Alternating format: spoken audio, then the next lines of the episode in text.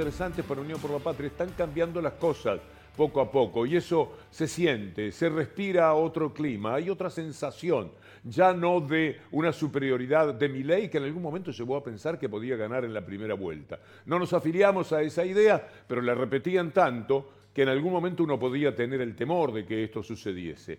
Al final eh, está emparejándose la situación, eso es evidente, y la provincia de Buenos Aires, clave en la elección nacional, está marcando resultados en las encuestas que levantan mucho el ánimo para el candidato presidencial Massa. Para Kisilov se sabe que la mano venía muy bien desde hace tiempo, la extraordinaria gestión y el respeto que genera Kisilov. Pero había que ver qué sucedía con Massa. Bueno, vamos a ver, acompáñenme para mirar estas placas que son interesantes, que le debemos a Proyección Consultoras, provincia de Buenos Aires, 32% Massa, casi 27 Milei y 23,6 Patricia Bullrich. Esto para presidente, esta es la proyección que se está haciendo al cabo de una encuesta online de 2.100 personas. Proyección Consultores es la encuestadora. Veamos ahora para gobernador en la provincia de Buenos Aires, porque también es interesante a quién votarían para gobernador en la provincia de Buenos Aires. Kisilov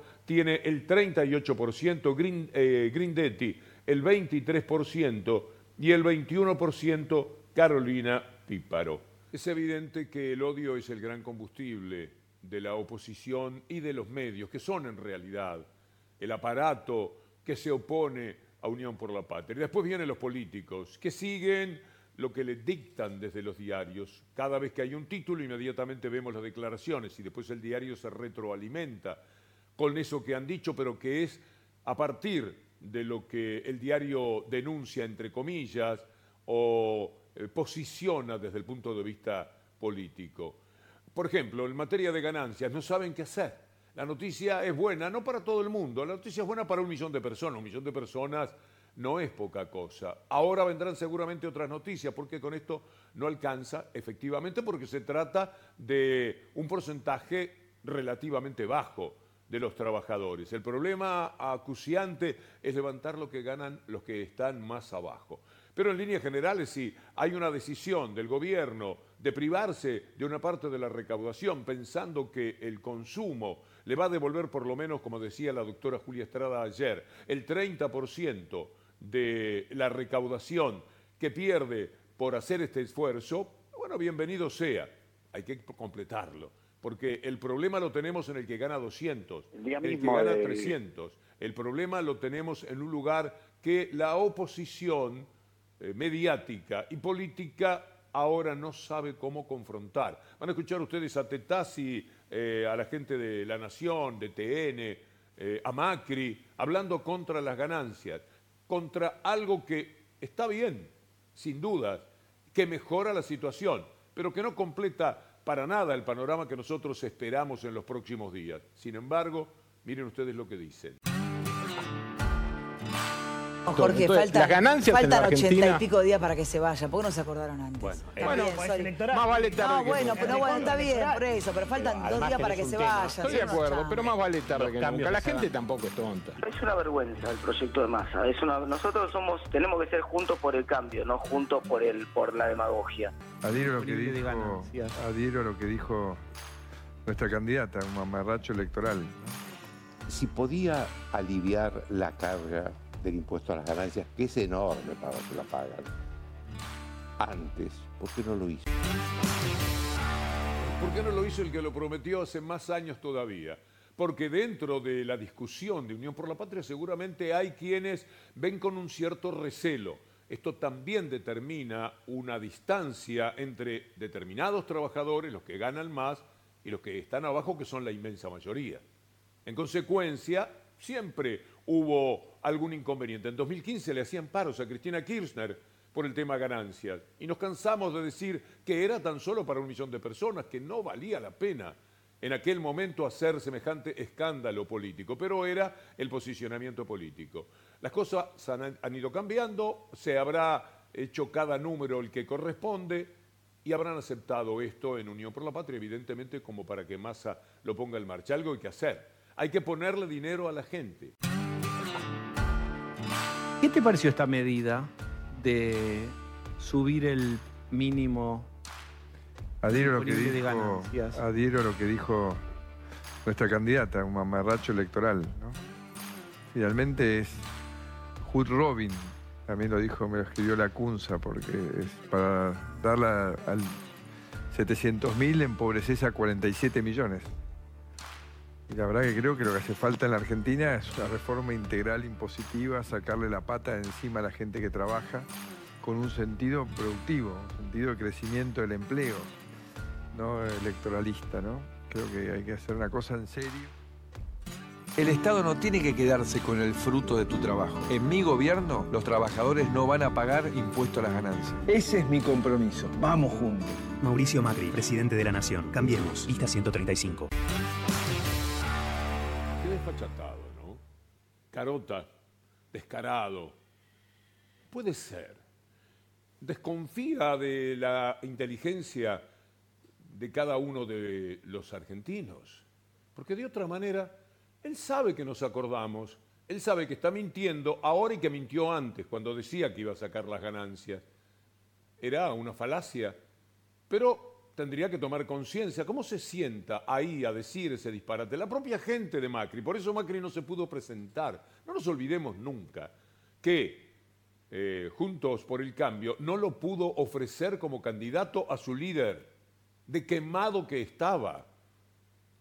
Y sin embargo, él sigue hablando y hablando, y como eh, la imagen es tan defectuosa y termina no gravitando, de un lado y de otro les llevan el apunte. Cuesta entenderlos en esa habitualidad que tienen con torcer las conductas siempre hacia lo peor. Porque alguna vez podrían ser mejores que ayer, siempre son peor que ayer. Macri es peor que ayer, Esperte es mucho peor que ayer, Tetaz es mucho peor que ser, porque todos han hablado de lo que significaba ganancias. Y ahora que quitan ganancias de una buena vez y lo hacen, no solo lo anuncian, bueno, lo de por ejemplo, se embaló porque creyó que era una promesa para cuando Massa ganase las elecciones. Y resulta que lo hizo ahora. Entonces tuvo que cambiar de golpe. Pero ¿cómo se sientan a conversar con amigos? A mí esto me, me provoca mucho, qué sé yo, mucho pudor por ellos mismos tienen amigos, ¿verdad? Tienen familias, tienen hijos, tienen tíos, tienen parientes que le dicen, che, ¿cómo te mancaste? ¡Qué horror! Te hubieras callado la boca, porque callado ganaba mucho más. Por ejemplo, Macri no decía esa pavada, esa tontería, ese dislate que dijo anoche. Y Macri agrega a todo este panorama una defensa del Fondo Monetario Internacional. No se puede creer, pero el hombre dice que el Fondo Monetario Internacional no es malo, que ese es un invento de su oposición política. Y lo único que nos va a generar confianza hoy en el mundo, después de este desastre que hizo este gobierno estos cuatro años, es que le demostremos al mundo que no vamos a salir a mendigar nada, que nos vamos a arreglar con nuestros propios ingresos, que vamos a terminar con todos los privilegios que hay en el presupuesto público, que no vamos a pedirle más nadie en el mundo que nos ayude. Que otra de las grandes mentiras del kirchnerismo que todo el problema es el fondo y que el fondo es malo. El fondo es un organismo que representa a los demás países, que ayudan a otro país cuando lo ven con vocación de hacer las cosas bien. Por eso nos vinieron a ayudar.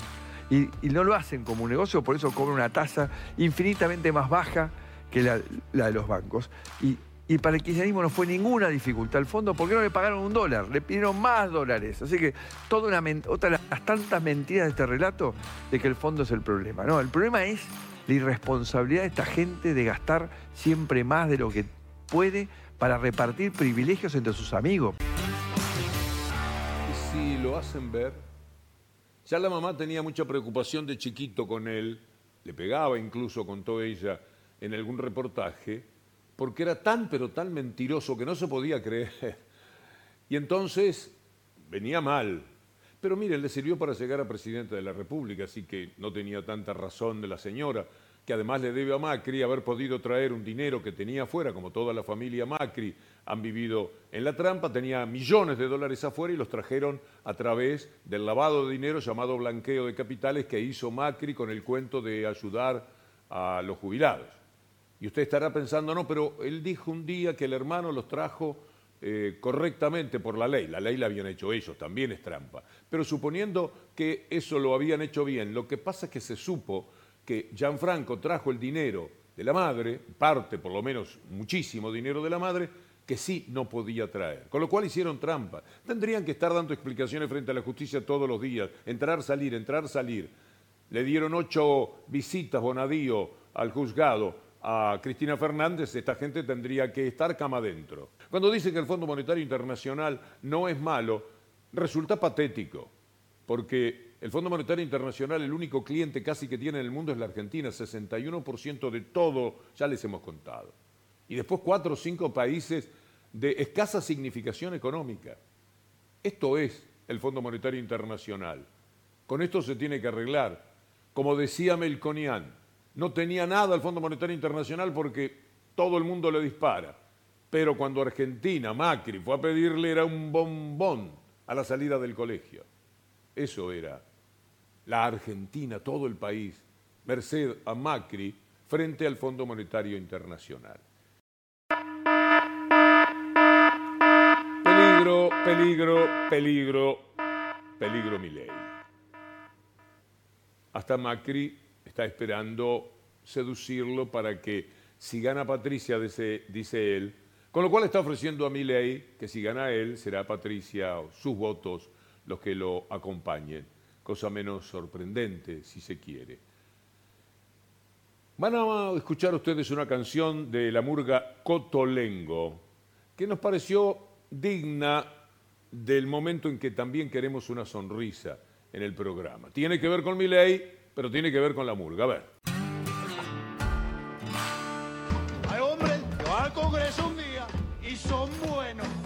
Hay otros que van a la tele todos los días y son mejores. Pero hay otros que quieren dolarizar la economía y esos son los imprescindibles.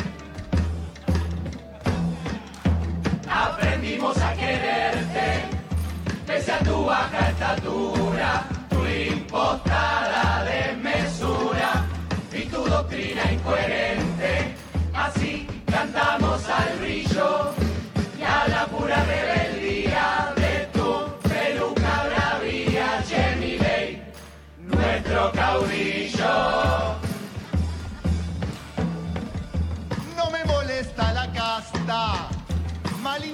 malinterpreta mi enfado, porque me arruina el peinado, lo que me jode es la caspa. Dice la gente, ándate a la de tu hermana, en tu nobleza tan sana vos lo haces, literalmente. Van a tener auto nuevo y gracias al libre mercado